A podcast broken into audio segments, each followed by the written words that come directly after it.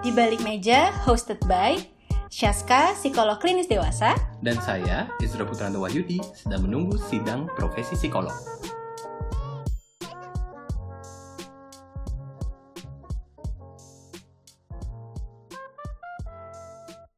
Oke, selamat datang di Balik Meja. Perkenalkan, saya di sini Ezra Putranto Wahyudi. Dan saya Syaska Kiranri Narindra. Nah, jadi kita akan menceritakan pengalaman kita, baik sebagai psikolog dan saya sendiri sebagai calon psikolog. Betul. Akan mencoba membawa kepada para pendengar semuanya mengenai pengalaman kita dan sebenarnya tuh profesi psikologi kayak gimana sih dibaliknya. Maka dari itu kita membuat podcast yang berjudul Di Balik Meja. Sebenarnya di balik meja itu apa sih gitu? Mungkin banyak yang mendengar atau mengetahui psikologi seperti yang di webinar, atau live Instagram story, atau mungkin quotes-quotes. Tapi yang kami lakukan di sini adalah bagaimana melihat psikolog sebagai manusia. Nah, benar. Jadi kan sebagai manusia ya. Kalau biasanya kan kalau kita dengerin psikolog itu tempatnya itu paling ya mentok-mentok yang kayak tadi udah disebut, tapi kan nggak kelihatan gitu sebenarnya manusianya tuh dari mana, padahal kita mempelajari itu tentang manusia. Dan juga paling di mana ruang untuk seorang psikolog berbicara adalah di artikel jurnal atau seminar-seminar yang menurut kami sendiri itu tidak mencerminkan pengalaman yang kita miliki bersama dengan klien ataupun bersama dengan psikolog lain, dan juga mencakup hal-hal yang seputar itu. Mungkin kalau orang lihatnya psikolog itu profesinya, teoritisnya, dan kasus-kasus apa saja yang ditangani. Sekedar itu. Dari sini yang kami ingin bahas adalah sebenarnya prosesnya gimana sih secara individual, misalkan mencapai menjadi psikolognya, struggle-nya seperti apa. Atau sebenarnya apa sih yang perlu disiapkan dalam diri untuk pertama kali ke psikolog. Karena memang oke, mungkin kalau di negara lain, yang mungkin di barat, atau mungkin ya negara-negara maju yang lainnya, sudah mengetahui apa yang perlu diekspektasikan ketika pertama kali datang ke psikolog. Tapi di sini banyak membahas mengenai term-term psikologis, mengenai gangguan-gangguan, tapi nggak ngasih tahu sebenarnya prosedurnya kayak gimana sih, dan apa sih sebenarnya yang terjadi di dalam ruangan. Padahal kan sebenarnya hak buat sebagai klien juga untuk tahu sebenarnya treatment itu apa, diberikannya seperti apa, fungsinya itu apa, itu kan hak buat pembeli, istilah kata. Nah, di sini kita mau memberikan sisi yang lebih transparan dari pekerjaan kami, atau calon pekerjaan saya. Oke. Nah, mungkin kalau kita perlu tahu, sebenarnya kenapa sih kita perlu pergi ke psikolog, atau gimana sih caranya kita mengetahui psikolog mana yang cocok, dan cara menentukannya lah, memilah-milih psikolog. Mungkin Ezra bisa membantu? Nah, jadi untuk dengan urgensi seperti itu, jadi kita memilih episode pertama kita adalah panduan mencari terapis dari terapis. Oke, sebenarnya kan kita bingung ya. Cari terapis pertama kali di mana? Banyak banget resource-nya, lihat di online counseling, atau misalkan lihat di iklan-iklan, atau lihat di Instagram kan sudah banyak.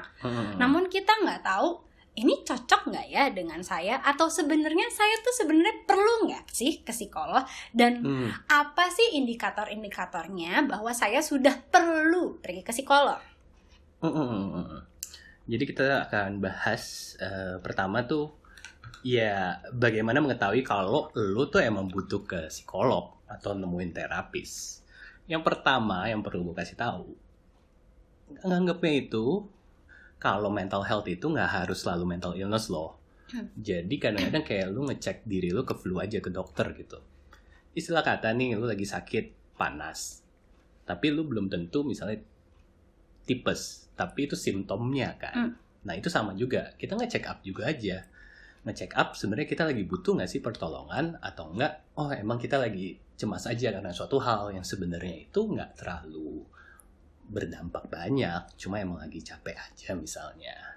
Kayak sesimpel, misal gini, kayak aku nih misalkan, tiba-tiba kok tenggorokan sakit ya, apalagi di masa corona kayak gini nih, tenggorokan sakit, badan meriang, google-google corona gitu kan.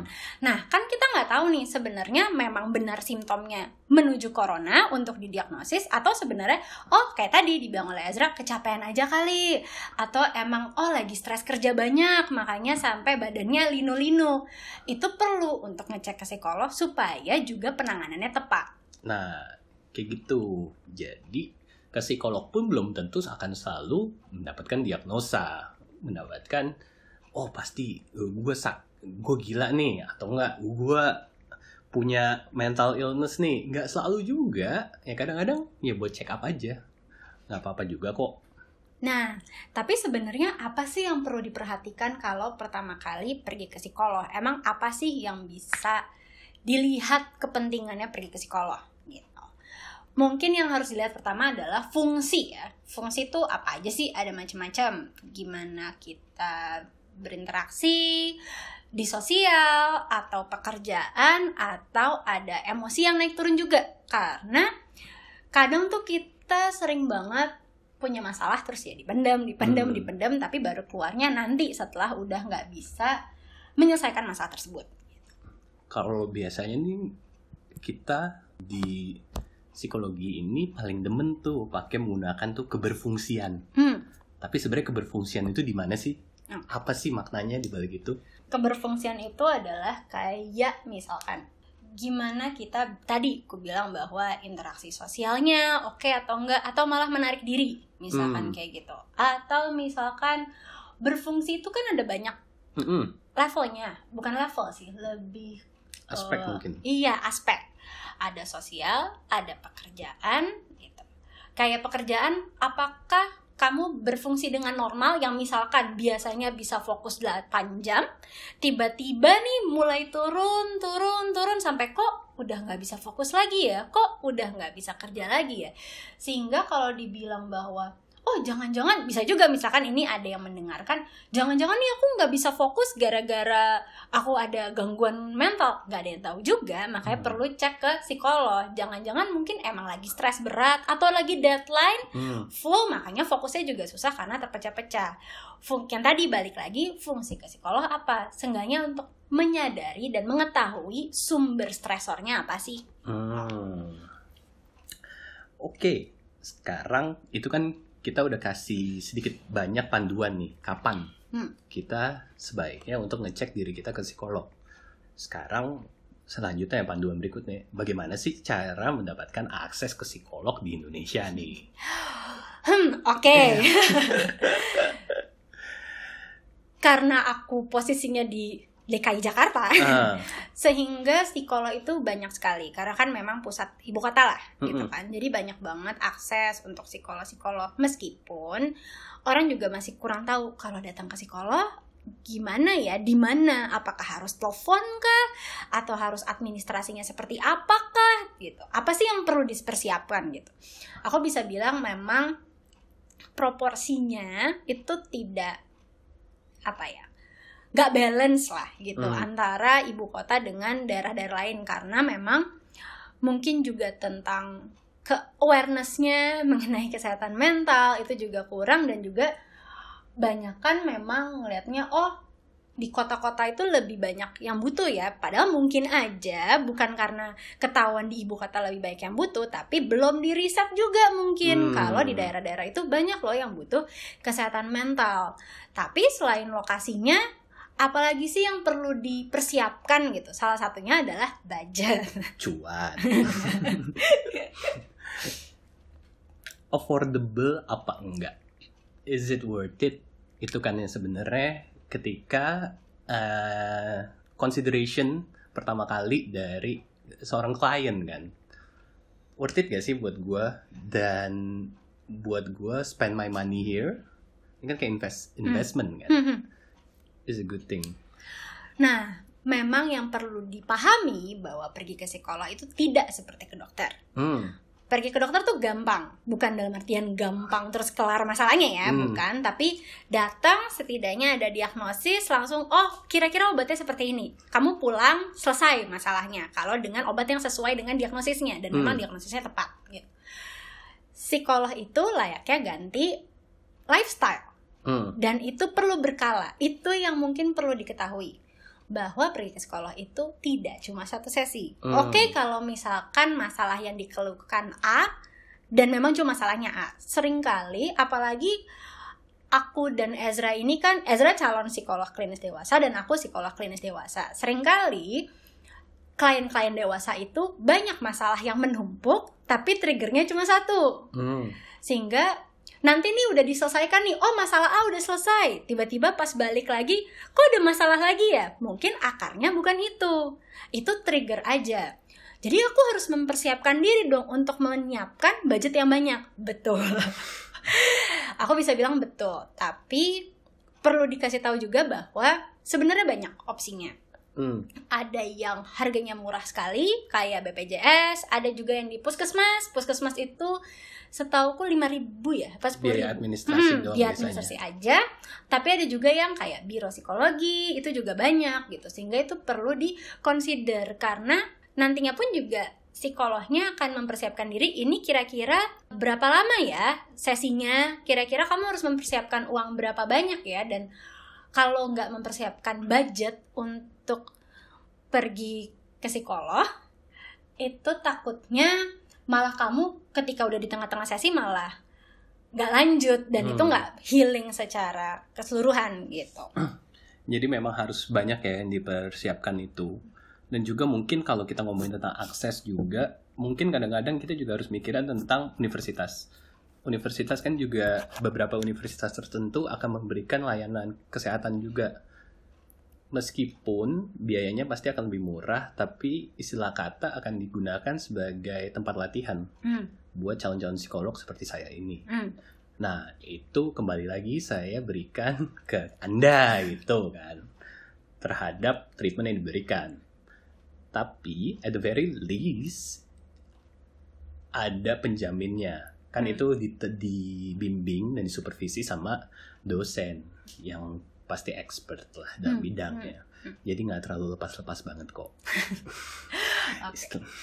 Nah, kalau tadi kan mahasiswa itu pasti ada supervisinya, ada dosennya. Tapi gimana cara taunya ya psikolog-psikolog ini beneran terdaftar atau enggak? Gitu. Gimana tuh, Ska? Gimana caranya kita tahu bisa ngebedain mana yang asli dan mana yang palsu? Kan udah banyak nih kasus-kasusnya nih. Banyak lah. Masa harus kita spill? Nah, sebenarnya para psikolog ini terdaftar di himpunan. Satu himpunan namanya HIMPSI, Himpunan Psikologi. Di situ kamu sebagai klien sebenarnya bisa mencari psikolognya. Tinggal tulis aja namanya. Nanti dicek apakah dia masih terdaftar sebagai psikolog atau tidak. Apakah dia punya surat ikatan psikologi klinisnya atau surat tanda penyebut psikolog. Gitu. Itu yang menjadi acuan mengetahui orang ini psikolog atau bukan. Kalau dia tidak ada di HIMPSI, oh no, dia penipu guys. Bisa aja dibilangnya dia S1 psikologi kan bukan psikolog gitu. Atau lulusan S2 psikologi tidak semuanya psikolog gitu. Nah, itu nanti juga kita taruh di bawah linknya. Kalau untuk website HIMPSI-nya gimana, nanti tinggal cari namanya. Kalau nama psikolognya keluar, tandanya memang dilihat dulu, soalnya ada expired date-nya. Ada tenggat waktunya, kayak gitu. Nah, sekarang yang gak kalah pentingnya. Ini penting. Gimana cara taunya lo dan psikolog lo itu cocok? Nah, mungkin aku harus cerita dari ceritaku dulu kali ya. Oke. Jadi sebenarnya aku itu, meskipun aku psikolog, aku pun pergi ke psikolog. Masa sih? Karena psikolog juga manusia yang gak bisa menyelesaikan masalahnya sendiri, kadang butuh bantuan dari objektif, dari di luar dirinya sendiri. Gitu. Aku udah pergi ke psikolog itu total 2. 2 psikolog ya, bukan 2 sesi, berbeda. Okay. Jadi ada 2 psikolog. Psikolog yang pertama itu aku sebagai mahasiswa S1 yang iseng. Mahasiswa S1 yang iseng itu daftar di kampusku, yaitu Universitas Indonesia, untuk daftar kira-kira bisa nggak ya, pengen tahu psikolog tuh kayak gimana sih eksekusinya, karena emang aku pengennya lulus itu jadi psikolog, jadi pengen tahu. Aku aja dulu nggak ngerti emang di dalam ngapain, diapain, itu juga nggak ngerti sama sekali apa yang perlu di-expect ketika dalam ruangan gitu. Ketika masuk, ternyata yang ku dapat adalah mahasiswa psikologi kayak Ezra seperti ini. Dia training, aku juga calon jadi training, sehingga memang ngerasa kurang fit mungkin pada saat itu, bukan karena dia tidak capable, bukan, tapi lebih kepada gayanya nggak cocok. Gaya nggak cocok tuh gimana? Kayak ketika aku cerita ABCD, aku tipe klien yang pengen didengarkan, pengennya aku ngomong dulu, abis itu dia merangkum, terus dia ngasih solusi sesuai dengan apa yang aku keluhkan. Tapi yang aku dapat pada saat itu, aku cuma cerita sedikit, terus langsung dikasih tools yang aku juga salahnya pada saat itu nggak nanya ini tools apaan gitu loh. Jadi ya udah di situ miskom kayak tools apaan sih, nggak jelas. Oh ya udah gitu. Oke. Nah, seperti yang tadi aku bilang, aku adalah klien yang pengen ngomong panjang. Klien tuh beda-beda, punya ekspektasi yang berbeda-beda, which is wajar. Di psikolog yang kedua, aku ketemu psikolog yang baru datang langsung dikasih treatment. Oke. Gimana tuh, cocok gak ya kira-kira? Itu kan langsung kayak, saya nggak didengerin dulu nih, kok saya langsung dikasih treatment. Meskipun aku sempet 3 sesi sama psikolog ini, tapi itu aku usaha untuk ngefit, tapi ternyata nggak sesuai. Ya jadinya sesinya nggak berjalan secara lancar, meskipun aku komit untuk yaudah deh coba datang lagi, cuma ngerasanya kok kayaknya nggak cocok ya gitu. Sehingga akhirnya aku memutuskan untuk nggak lanjut gitu. Sehingga meskipun aku punya komitmennya, kalau nggak cocok ya udah nggak jalan konselingnya gitu.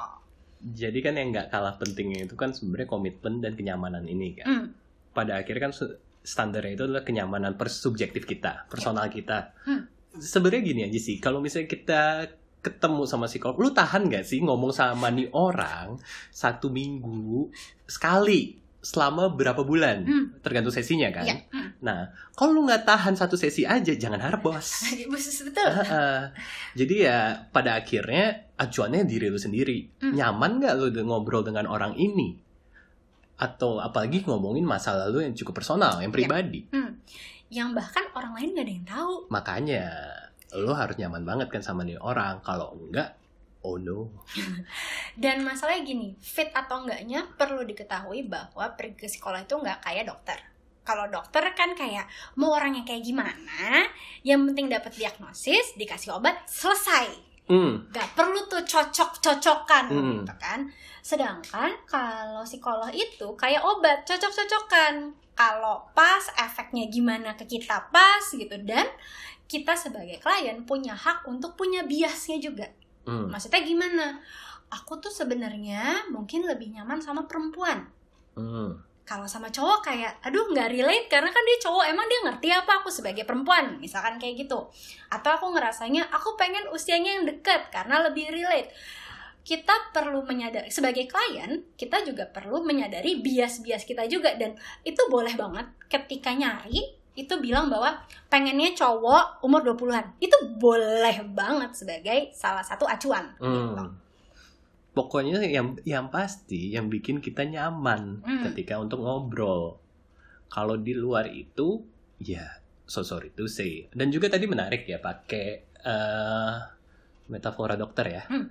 Pada akhirnya kalau kita nerima diagnosis dari dokter juga, kita kadang-kadang kan juga mikir tentang pendapat dokter lain gimana sih? Ah ya betul. Nah sama juga kayak ke psikolog juga kayak gitu. Jadi kalau ketika kita udah nyoba satu psikolog, bukan berarti itu semua psikolog kayak gitu. Iya, betul. Tapi juga perlu loh untuk ada baiknya untuk ngecek kalau dari psikolog ini gimana, kalau dari psikolog yang ini gimana. Nah, jadi kita juga selain kita nyari yang mana yang cocok, juga ngelihat nih, kita bisa ngebandingin nih, mana yang lebih nyaman dari itu. Iya. Dan harus dibilang gini, misalkan nih aku udah ditegakkan diagnosis sama psikolog yang A, gitu. A, misalkan gitu.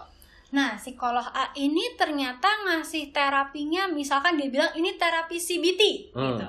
Pas aku coba, nggak cocok soalnya terlalu dikonfront-konfront banget, nggak mau gitu. Kalau nggak nyaman, bukan berarti nggak nyaman langsung kabur ya, tapi maksudnya, tapi harus pahami bahwa fit nggak ya di aku. Kalau nyari ke psikolog lain untuk jadi perbandingan juga boleh aja gitu loh. Bukan kamu yang jadi klien, jadi kamu punya kuasa untuk mana yang kayaknya lebih oke gitu. Abis itu nyoba bahwa kok misalkan kamu bertanya-tanya, kok psikolog yang satu lagi itu pas aku coba dia nggak pakai CBT. Kok dia pakai pendekatan misalkan behavior gitu. Jangan-jangan psikolog itu salah enggak gitu. Ada beda-beda tipe terapinya gitu. Mungkin tipe terapi kan sebenarnya banyak ya, banyak banget. Tapi biasanya itu gambaran besarnya biasanya yang ditemuin tuh CBT, Cognitive Behavioral Therapy, yang kita akan menggunakan pendekatan behavioristik, menekankan perilaku, dan juga menggunakan thinking, kemampuan kognisi kita untuk men-challenge, mempertanyakan pikiran-pikiran negatif, belief, terutama belief.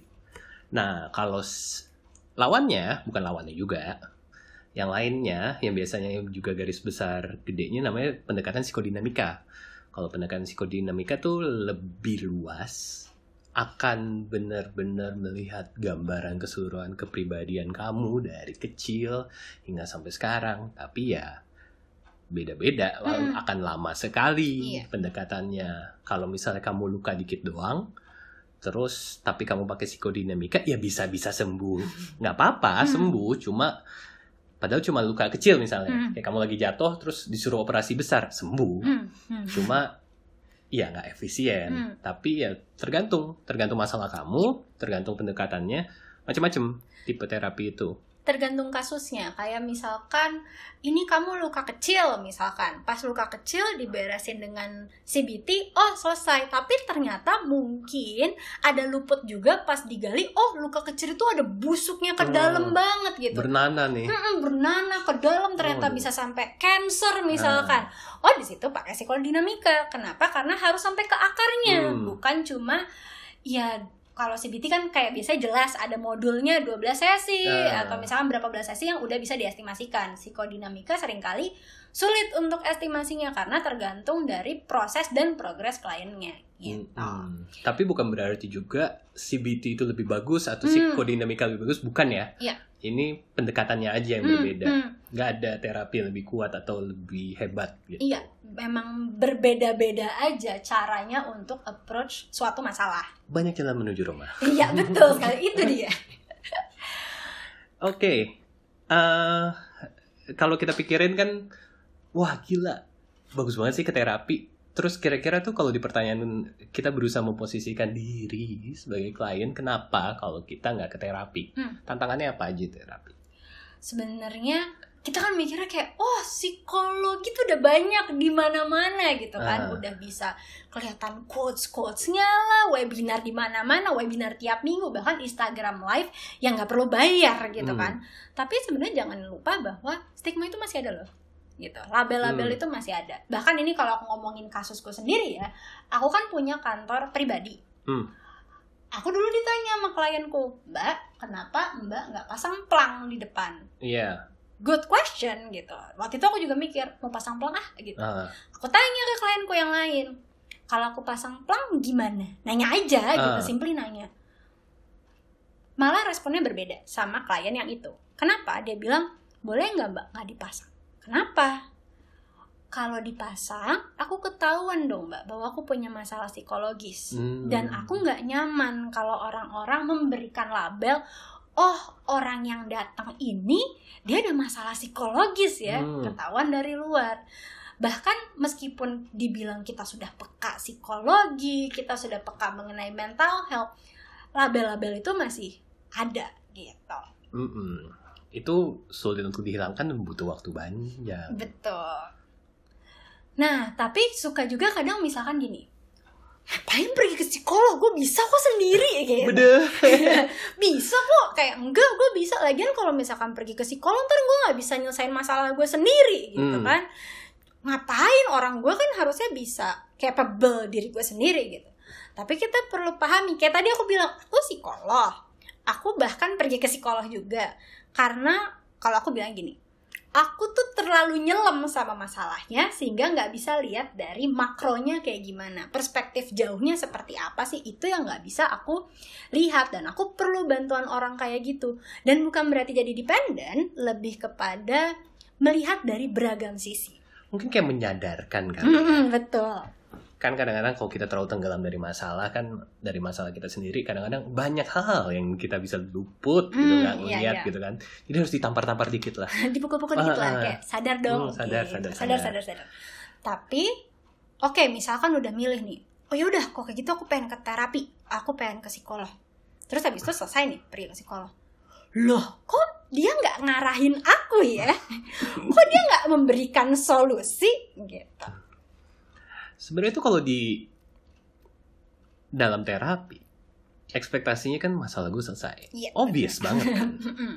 Kalau masalah gue gak selesai, ya ngapain gue harus datang lagi? Tapi harus dipikirin juga, selesainya ini, itu perlu progres. Gak segampang itu. Perlu ada usaha dari psikolognya. Tapi yang lebih penting nih, usaha Anda. Karena gini, kadang tuh aku pun juga waktu itu pas jadi klien sebel, kayak gue kan bayar elu, kenapa gue yang ngerjain tugas ya, kenapa gue yang harus mengerjakan ABCD ya gitu, kenapa PR-PR-nya gue yang harus ngerjain gitu. Karena perannya psikolog itu cuma membuka beragam opsi. Gimana tuh maksudnya? Kayak misalkan gini, misalkan aku keluhannya misal putus hubungan, misalkan gitu. Putus hubungan, aku mau balikan lagi atau move on ya. Terapinya nggak, psikolognya, terapis, psikolog nggak akan memberikan bahwa mendingan kamu balik aja, mendingan kamu lanjut aja move on sama orang lain, nggak gitu. Tapi aku akan memberikannya gini, ini ada plus minus di sisi yang ini, plus minus yang ini. Terus kan kamu bilang, terus yang mana? Ya kembali ke kamu, mana opsi yang lebih oke. Meskipun psikolog misalkan berpikir kayak sebaiknya sih yang ini gitu, ada kok, kita sebagai psikolog tuh pengen kayak mendingan yang ini deh opsinya gitu.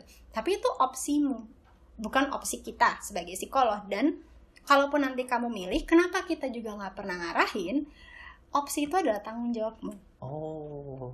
Kalau nanti aku yang milihin, bisa-bisa di sesi berikutnya kamu datang, aku udah milih ini, mbak harus tanggung jawab pilihanku kok gini.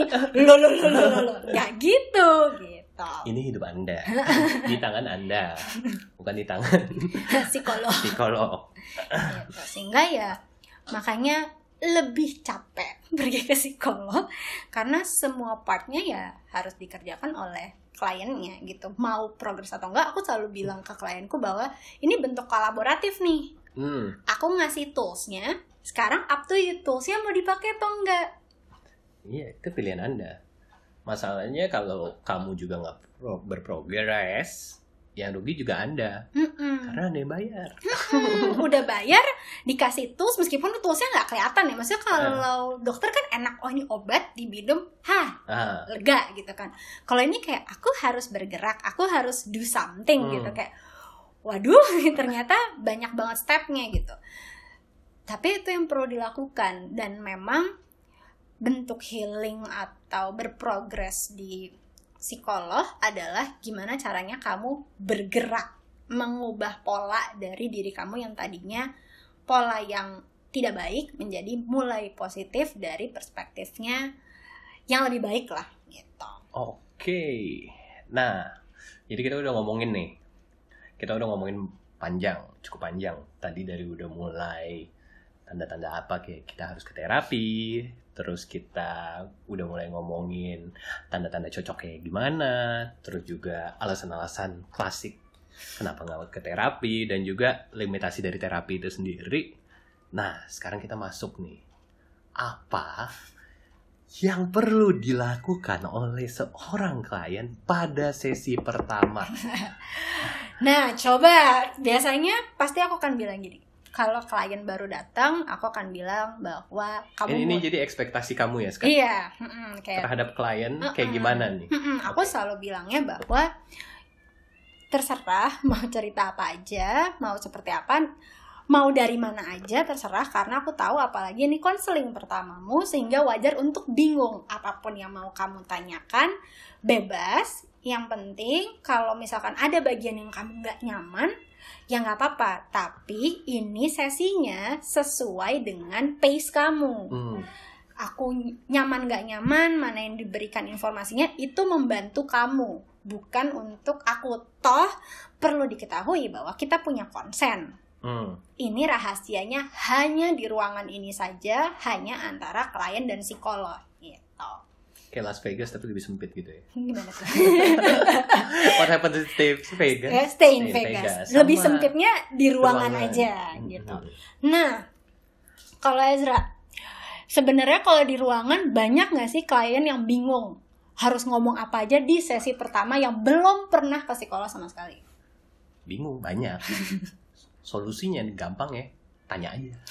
Tanya ke psikolog ya, saya harus ngapain? Nah itu seru tuh. Serunya gimana tuh? Coba. Serunya gimana? Ketika misalnya ditanya, sebenarnya kan biasanya kan ada, tergantung tipe kliennya juga ya. Iya betul. Kalau misalnya memang ada yang datang dengan penuh emosi dan sedang urgentnya tinggi, pasti mereka akan langsung bleber tuh. Iya. Ceritanya banyak tuh. Tapi kadang-kadang ada juga yang misalnya dibawa sama keluarganya. Pasti kan beda tuh. Bagaimana cara mereka menyampaikan masalah. Dan salah satu juga yang penting sebenarnya ini orang datang atas kemauan sendiri atau kemauan orang lain. Nah, itu akan berpengaruh sekali dari bagaimana cara mereka memandang terapi. Kalau itu akan lebih sulit tuh untuk bercerita. Pasti mereka akan. Bahkan kalau di situ kita harus tanya juga, jujur nggak sih? Penting nggak sebenarnya kejujuran itu? Kalau buat klien ke psikolog gimana sekarang? Kalau tidak jujur, tidak membantu apa-apa. Karena jadinya aku nge-treat siapa, data siapa nih gitu. Sehingga perlu kejujuran, bahkan ya kayak dibilang, mungkin aja satu-satunya orang yang mengetahui informasi itu adalah psikologmu. Tapi peran psikolog di sini bukan ngejudge, sama sekali tidak. Kalau ada psikolog yang seperti itu kurang baik lah gitu. Karena bukan ngejudge poinnya. Psikolog itu perlu data lengkap mengenai informasi apapun yang kamu bilang bahwa ini tuh sebenarnya nggak baik diketahui orang lain. Ini buruk lah gitu, kayak ini evil sideku lah misalkan kayak gitu. Tapi cuma psikolog kamu yang tahu kenapa dia perlu data untuk bantu kamu, untuk ngelihat polanya, untuk ngelihat bagaimana kamu bersikap, bagaimana kamu menghadapi masalah-masalah. Kalau kamu nggak jujur, yang di-assess atau yang diberikan bantuannya bukan kamu, tapi si cerita yang itu. Gitu. Pada akhirnya kita harus balik lagi untuk bertanya kan. Yang bayar siapa? Kalau kamu datang untuk ngebohong, ya nggak usah ke psikolog, Pak. Ke bar aja, terus ngomong sama orang di sebelahnya, gitu kan? Lebih murah. Betul sih, betul. Kelar. Atau temen curhat juga. Temen curhat juga nggak apa-apa. Tapi kan psikolog bayar. Dan emang butuh untuk ngebantu kan? Emang dibayar untuk membantu. Nah, tapi juga perlu diketahui, kadang tuh klien suka bingung, harapannya ngapain ya datang ke psikolog gitu. Sering banget aku di formku ada tulisannya tujuan. Nah, tujuan. itu yang menjadi salah satu setting untuk psikolognya. Misalkan nih, tadi yang aku bilang, contohnya aku putus hubungan misalkan. Meskipun putus hubungan, tapi tujuanku adalah aku pengen tidur tenang. Karena sejak aku putus nih, aku nggak bisa tidur. Misalkan gitu. Terus di sesi 1, 2, 3, 4, tidurku bener. Udah nih, selesai gitu misalkan. Okay. Tapi, abis itu aku bilang di sesi kelima, tidurku bener. Tapi kok aku masih nggak bisa ngelupain mantanku? Loh, kita lihat dulu goals-nya apa. Berarti kan kalau di situ, oke, berarti goals yang ini sudah kelar, kita memperbarui tujuan. Kadang tuh, klien juga ada yang kayak datang, saya nggak tahu masalah saya apa, saya bingung mau ngomong apa, saya juga nggak punya tahu tujuan apa, saya di sini cuma mau tahu what's wrong with me. Tapi itu perlu seenggaknya di-clearin di dalam sesi konselingnya. Gitu. Di sesi pertama? Yes. Nah, jadi kalau dikasih kesimpulan, intinya sih cerita aja ya. Kalau di sesi pertama ya? Iya. Makanya kadang, bukan kadang, seringkali sesi pertama tuh lama banget, bisa sampai 2 jam. Bahkan ada nggak ada banyak klien ketika udah cerita lama, oh udah 1,5 jam ya, lama banget aku ngomong, karena memang mungkin itu udah numpuk dari dulu, ada satu tempat nih untuk menceritakan semua keluh kesah kamu, diberikan wadah, keluar semua, bleber, itu dia kata-katanya, bleber gitu. So Reniska, ketika lo lagi dengerin cerita klien lo yang panjang banget itu, dalam pikiran lo apa? Menarik juga ya. Kayak, makanya mungkin dibilang perlunya empati. Nah, ya, apa sih empati? Orang sering banget ngomong empati sini, empati sana. Kayak gimana sih gitu kan? Kayak realnya lah. Realnya. Kan kalau orang selalu ngomong konstruk empati tuh gini gitu kan. Capek gue ngedengerinnya. Iya, gue butuh tahu sekarang gitu. Sebenarnya empati tuh apa gitu. Seperti apa sih empati? Realnya. Real. Mungkin perlu ditanya juga kadang gini. Pas orang datang ke psikolog, kok gue bisa cerita semuanya ya? Sama teman-teman gue nggak bisa. Sama pacar gue nggak bisa, keluarga gue apalagi, misalkan kayak gitu.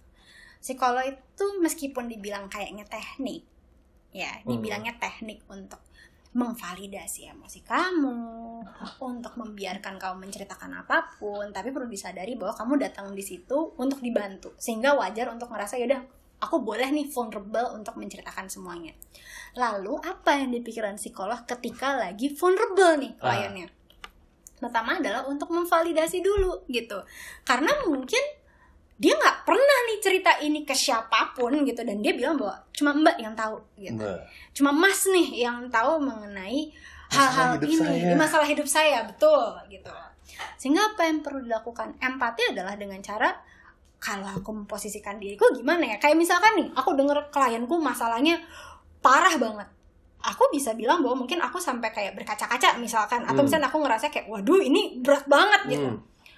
Aku sebagai psikolog state aja bahwa kayak, oh ternyata hidupmu berat juga ya. Aku bisa bilang kalau aku di posisi itu aku gak bakal bisa sampai bertahan gitu. Makanya dibilang gak cuma klien yang butuh untuk honest, psikolog juga perlu honest, jujur mengenai perasaannya. Nah, biar klien juga tahu. Oh ternyata dari situ kan jadi tahu, oh gue didengerin loh. Dia nggak cuma doang, tapi dia actually listen. Iya, betul. Kalau Ezra sendiri nih, pas lagi ketemu klien, apa yang muncul di pikiran? Sebenarnya ya kita juga harus netral mungkin ya. Netral itu kayak seperti apa? Kita sebagai manusia, ya normalnya aja pasti kita punya bias-bias tersendiri. Nah mungkin ini juga jadi tantangan yang mungkin spesifik dari profesi ini ya. Bagaimana kita harus mendiamkan itu bias-bias itu. Karena memang kita nggak bisa hidup tanpa bias. Kita selalu nyari makna kan, nyari makna dari penampilan, dari apa. Tapi kita butuh usaha aktif dari aku untuk nggak ngomongin itu, maksudnya nggak itu biar aku menjadi lebih objektif, apalagi mendengarkan cerita klien, karena ketika kita membuat assessment ya terhadap masalah yang diceritakan oleh klien gitu, ya kita harus dari sudut pandang yang netral. Kita harus tuh misahin, kayaknya nih klien misalnya mulutnya bau deh. mungkin gitu kan. Tapi ya itu tantangan unik dari profesi ini. Bias itu pasti ada. Bias itu pasti muncul dan pasti berkata. Tinggal gimana caranya gua aja untuk milih, dengerin apa enggak. Itu butuh effort. Ya. Kalau aku bilangnya gini, kayak anak kecil baru dengerin cerita pertama kali, excited aja gitu loh, kayak ini story baru ya, kayak what's new. Karena kita kan sebagai manusia pasti udah punya judgment kayak tadi, bias, judgment itu ditaruh di belakang. Karena memang secara kode etik pun kita sebagai psikolog nih, aku dan Ezra nantinya, kita nggak boleh ngebawa bias itu ke dalam. Kenapa? Karena klien itu datang membutuhkan bantuan tanpa bias. Mau dia agamanya beda sama kamu, misalkan pandangannya berbeda atau orientasinya berbeda, ya itu bukan urusanmu, itu urusan dia gitu. Tapi kalau misalkan kamu segitu kokohnya nih, kayak gak bisa, pokoknya gue harus yang seagama. Sebagai psikolog kita juga berhak untuk memberikan referral ke psikolog lain yang dirasa gak bermasalah dengan itu. Aku sebagai psikolog harus tahu batasan diriku tuh klien seperti apa, biasku seperti apa yang ternyata gak bisa hilang tuh value-nya gitu. Pada akhirnya itu kecocok-cocokan itu juga ada di psikolog. Kalau misalnya psikolognya itu gak nyaman ngobrol sama kliennya, entah dengan alasan tertentu atau gimana ya, misalnya aduh udah parah banget ini, udah dia nggak mau sikat gigi, misalnya, tandanya kita harus kasih referral ke orang lain karena itu udah mengganggu prosesnya. Kita udah nggak bisa memberikan best service terhadap klien kita. Yang which is itu nggak baik lah, obviously. Dan klien itu berhak untuk dapat best service. Nah, iya. Gitu. Jadi meskipun kamu ngerasa, aduh gue gak capable nih karena gue punya bias gini, yang harus dilakukan apa? Bilang aja bahwa maaf, ya pakai dengan cara yang baik ya gitu. Bilang tapi bosku nih atau supervisiku atau kayak kolegaku lebih jago nih menangani kasus kayak gini, aku gak capable gitu. Karena ya dia bayar. Kalau dia bayar, dia kan pengen dapat the best. Kalau kamu sebagai psikolog misalkan gak bisa memberikan the best ya, kasian juga dia udah bayar gitu loh. Nah mungkin ini menarik kali ya. Yang menariknya misalnya nih, oke, ternyata aku dikasih referral nih. Nah terus kalau kamu sendiri Kak pernah nggak kasih referral itu ke orang lain? Waktu itu hampir karena waktu itu udah kayak buta arah. Buta arahnya karena ya kayak tadi kan terapi itu ada macam-macam ya. Kayak misalkan ada CBT, ada psikodinamika gitu dan lain-lain. Ada klienku yang aku kasih terapi ini mental, nggak masuk nih insight-nya. Terapi ini mental, aku udah mikir ini kasih ke psikolog lain atau enggak ya gitu. Tapi ketika aku mau refer, dia bilang bahwa ya aku tetap maunya sama kamu gitu. Itu kan juga berarti harus choice dan aku juga harus mengecek diriku, emang beneran aku bisa nggak ya nanganin masalah ini padahal udah banyak yang mental nih. Dan kalaupun aku refer, aku harus menyiapkan histori klien ini ke psikolog lain gitu. Tapi pada saat itu akhirnya bisa ditangani dan memang terapinya jalan terus. Di situ baru. Cuma kalau dibilang pernah atau enggak, aku pun juga harus ngecek biasku tiap kali. Misalkan ada klien yang ternyata gak cocok nih value-nya, misalkan kayak apa ya, misalkan ya tadi, misalkan mulut bau deh gitu ya. Itu bukan value ya guys, itu bukan value ya, itu berbeda. Itu kayak misalkan apa ya, ya tadi misalkan aku gak bisa yang kuat banget agamanya, atau aku bisa yang gak kuat banget agamanya, misalkan kayak gitu. Itu kan aku juga harus ngecek, gue punya value ini, tapi gue able gak untuk menghadapi hal tersebut. Makanya kalau dibilang psikolog tuh apa sih batasannya? Harus ngecek tiap hari terhadap dirinya sendiri, biasnya itu mengganggu nggak ya dalam proses gitu. Oke. Nah, jadi kan kita udah ngomongin referral nih. Sekarang kita akan ngomongin nih, spicy juga bumbunya. Ganti psikolog. Nah. Tadi kan kayak udah dibahas sedikit-sedikit ya tentang referral itu. Nah, mungkin gue akan nanya gitu. Proses referral itu mungkin lebih yang ke lebih ininya. Kan lu udah bayar nih. Misalnya lu kasih referral. Nanti pertanggungjawabannya gimana? Di mana lu udah pernah bayar? Yeah. Menurut lu kayak gimana, Ska?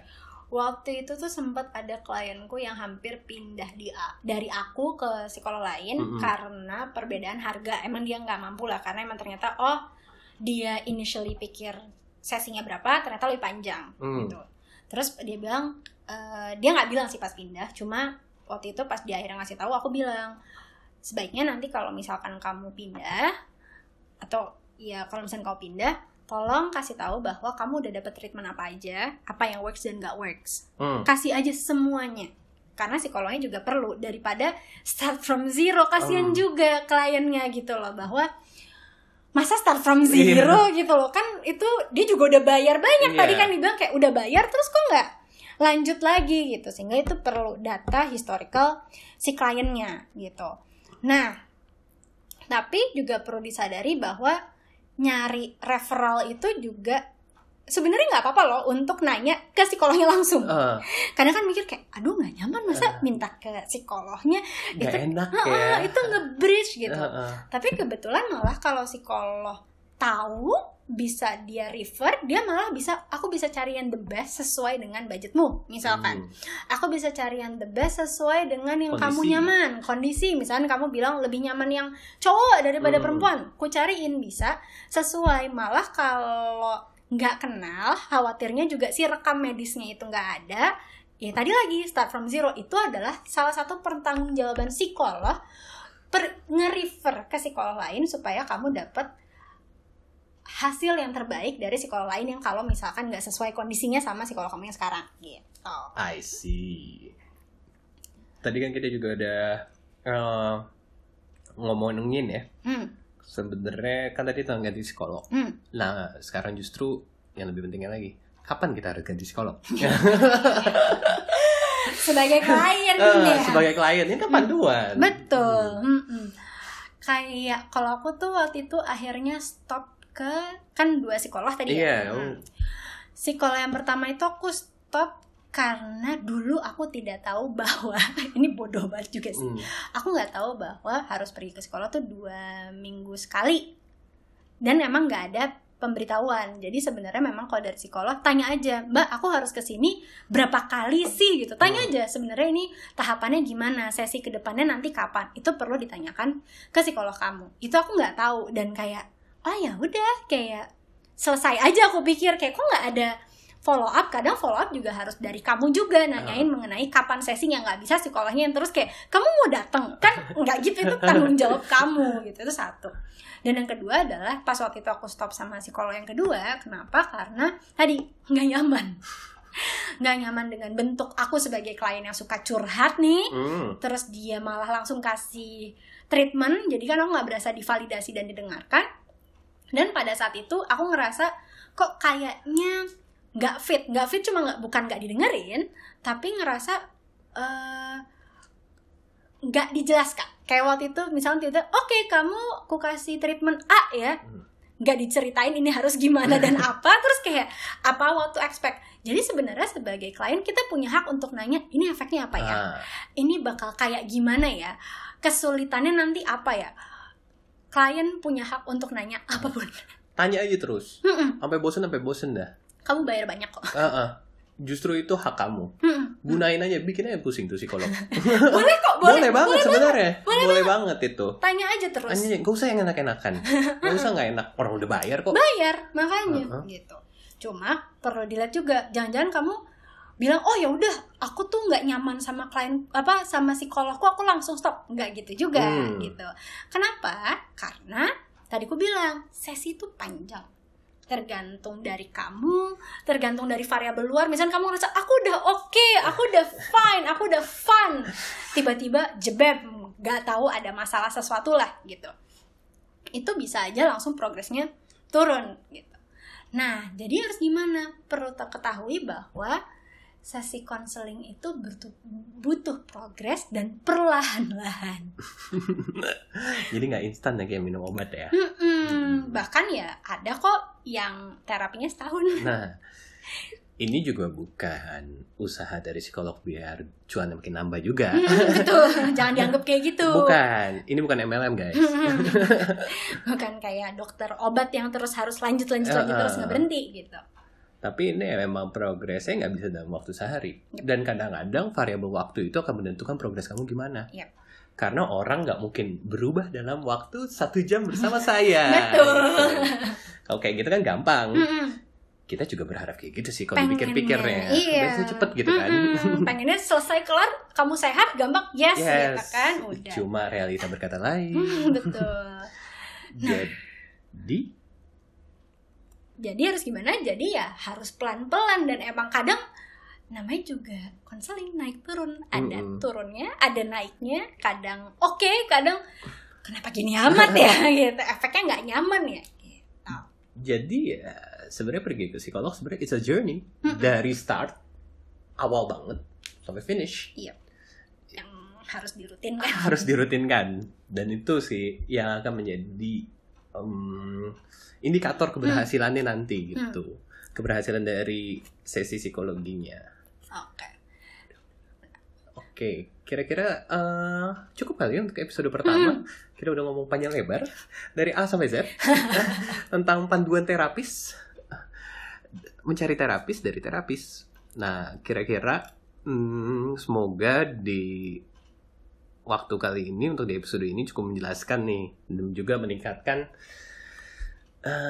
keinginan kalian dan memastikan kalian kalau oke deh abis dengerin podcast dengan Ezra dan Kak Syaska ini, aduh kayaknya emang gue udah waktunya harus ke psikolog dan mencari bantuan deh.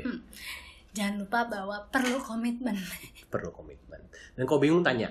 Betul, tanya lupa, apapun tanya apapun karena itu hak kamu. Yep, betul. Oke. Terima kasih sudah mendengarkan. Yes. Saya Ezra Putranto Wahyudi. Saya Syaska Kiranri Narindra. Kita lanjut di episode berikutnya. Sampai jumpa dari Di Balik Meja.